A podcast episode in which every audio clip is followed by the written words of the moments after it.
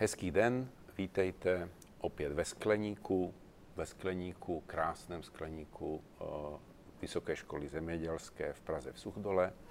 Mým dnešním hostem je farářka církve Československé husické, říkám to správně, správně. Martina Viktorie Kopecka. Vítejte. Dobrý den, děkuji za pozvání.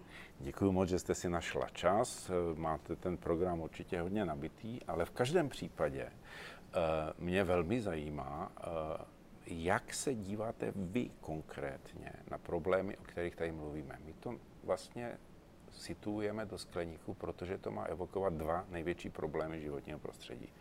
Ten jeden je klimatický a tam hrají, hrají roli skleníkové plyny, takže hmm. proto skleník. A ten druhý je biodiverzitní a to je zase o tom všem, co tady kolem nás krásně roste. Eh, jak moc se tyto problémy dotýkají, řekněme, běžného života farářky? No, na to všechno, co jste vymenoval, na to pestré spektrum těch otázek, kterým se věnujete, se dívám lupou, anebo možná spíš oknem Bible a toho příběhu o stvoření když já jako farář přistupuji k těm textům a vykládám lidem celý příběh stvoření, jak to všechno bylo, tak lidé mají dojem, že je to neexpertní pohled, že to takhle mhm, být mhm. nemohlo, jak je to v té Bibli zaznamenáno. Ale na druhou stranu otázky ochrany stvoření, toho, že žijeme v, v pestrém eh, společenství, nejenom jako lidé, ale i jako tvorové v přírodě.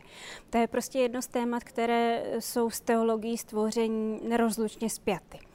A zároveň e, je příroda a vůbec ten chrám stvoření také mým pracovním místem, protože uh-huh. svatby a obřady se nedějí jenom v těch pozlacených chrámech, ale dějí se také v přírodě. Uh-huh. A mnozí snoubenci si dokonce vybírají mnohem raději to přírodní prostředí, ten chrám e, toho to pravda, lesa to nebo moderní. nějaké um, scenérie, jako ten, který jim vyhovuje víc než e, to uzavřené prostředí.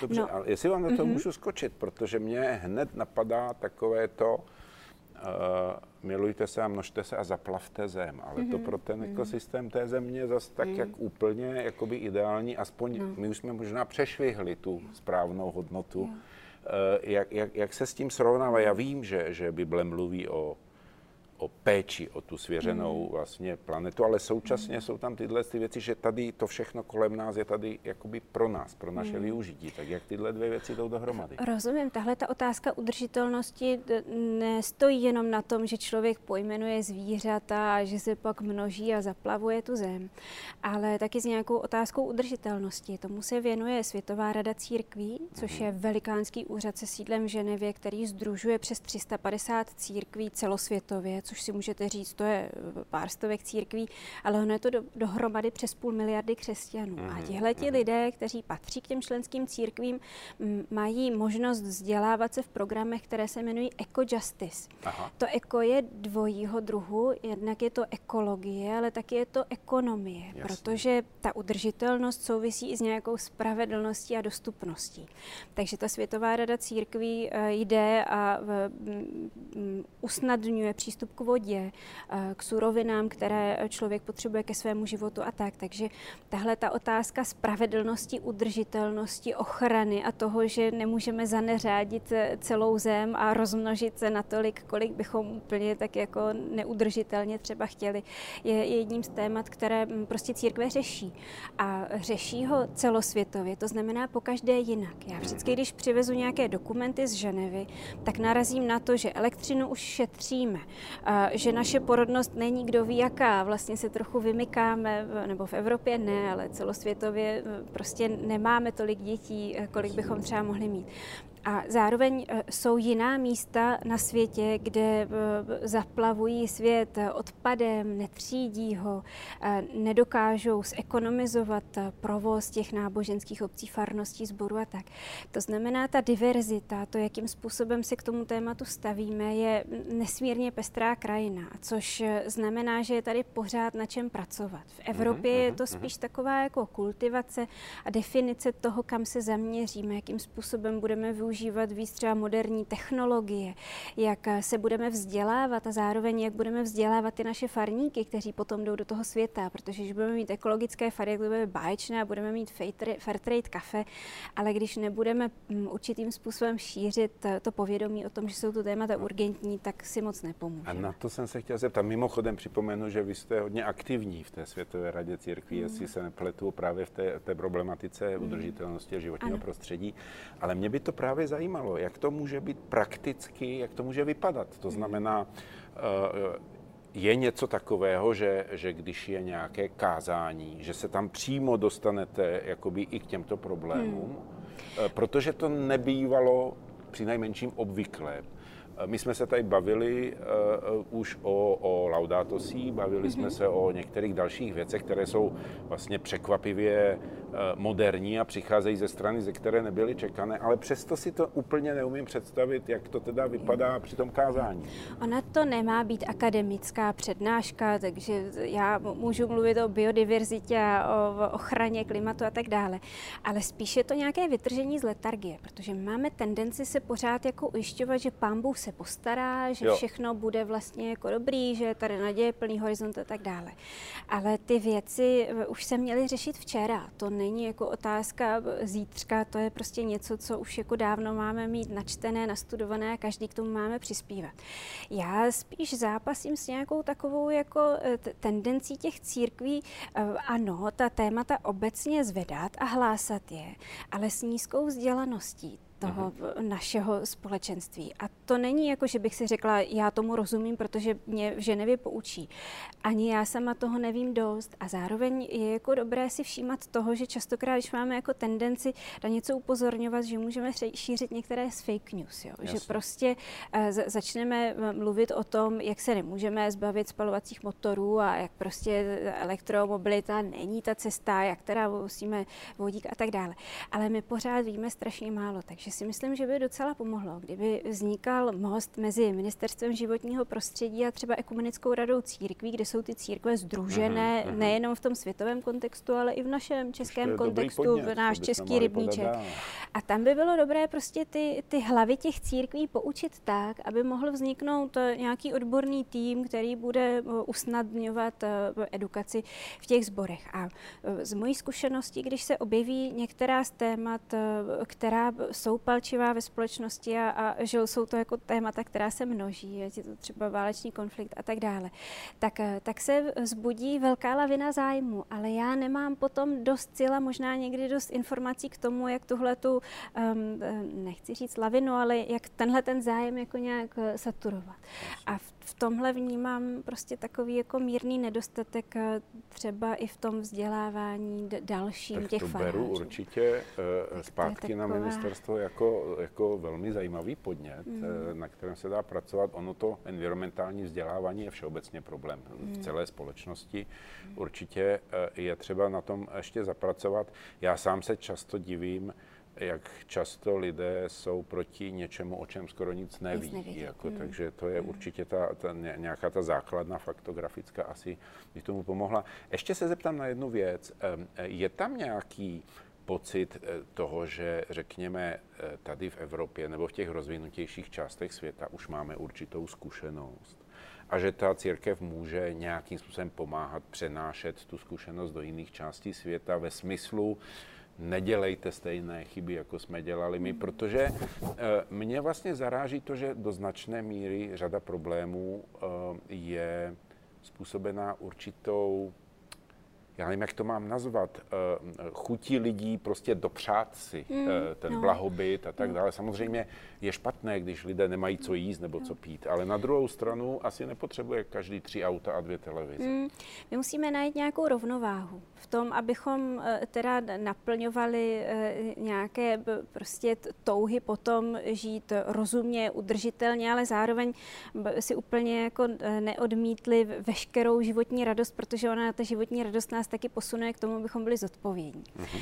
Ale ta, ta bezúzdnost, taková jako bezstarostnost eh, plodí určitou nespravedlnost, protože my tady v Evropě máme relativně pořád všeho dostatek, mm-hmm. žijeme v hojnosti a ve chvíli, kdy se najednou objeví téma nedostatku léku, tak jsme zdišení, jak se to může dít.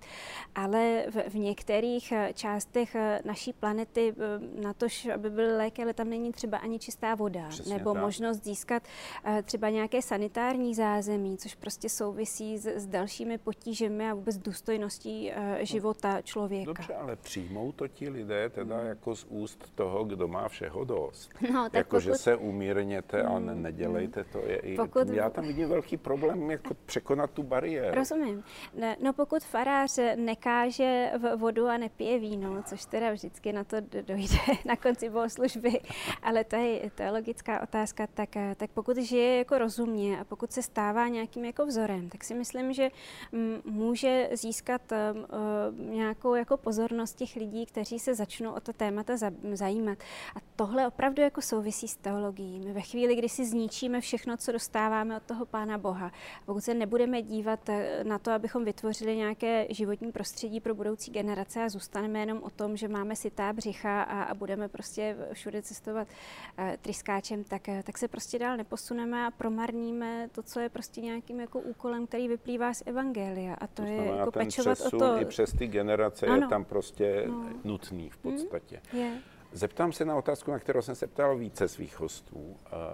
Zajímalo by mě, jestli je tomu tak třeba u vašich farníků nebo, nebo prostě lidí, se kterými se potkáváte.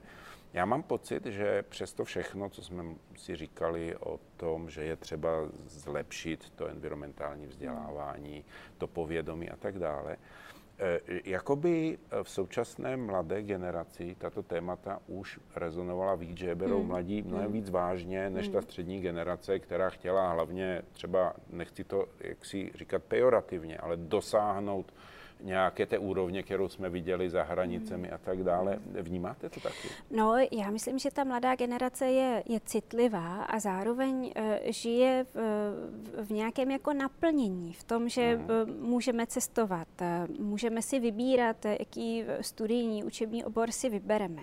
Naši rodiče už se dotkli toho, co to znamená žít v demokracii. A tahle ta jako jistá saturace nám umožňuje dívat se na ty potřeby těch ostatních lidí v tom smyslu, že my pro sebe máme dost a proč bychom se tedy nepodělili o to, v čem mm-hmm. máme nadbytek.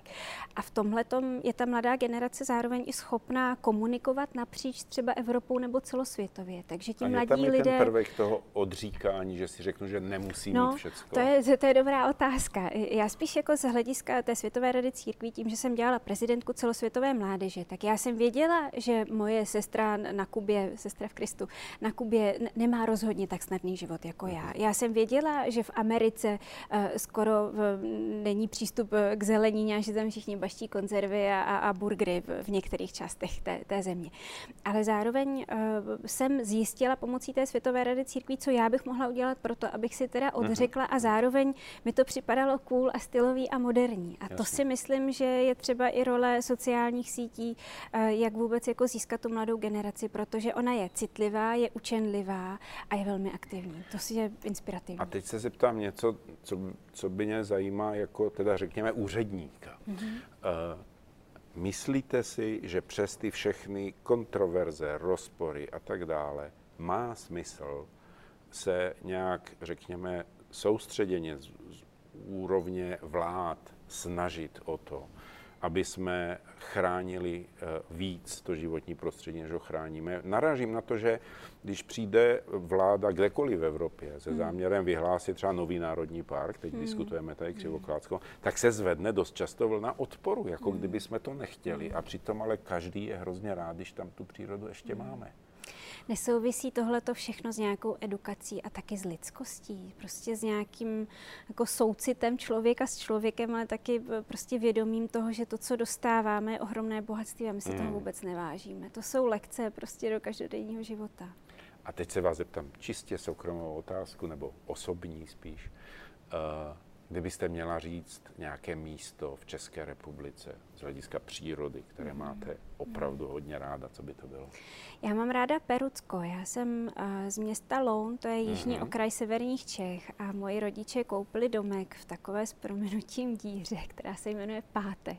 Aha. A Pátek je malebný, je tam řeka Ohře, je to jako nesmírně pěkné, ale chybí tam lesy. Tam jako jo, do lesa jo, je tam jo. daleko, ale když popojedete kousek jako na Peruc, tam je Oldřichův důb no, jasně, a tam je, je nádherná, tam je nádherná prostě taková jako cesta. Pro mě je to vždycky takové jako poutní očištění, tak Perucko. Takže Perucko. Děkuji moc krát. Eh, Martina Viktorie Kopecká byla naším hostem ve Skleníku. Děkuji. Děkuji.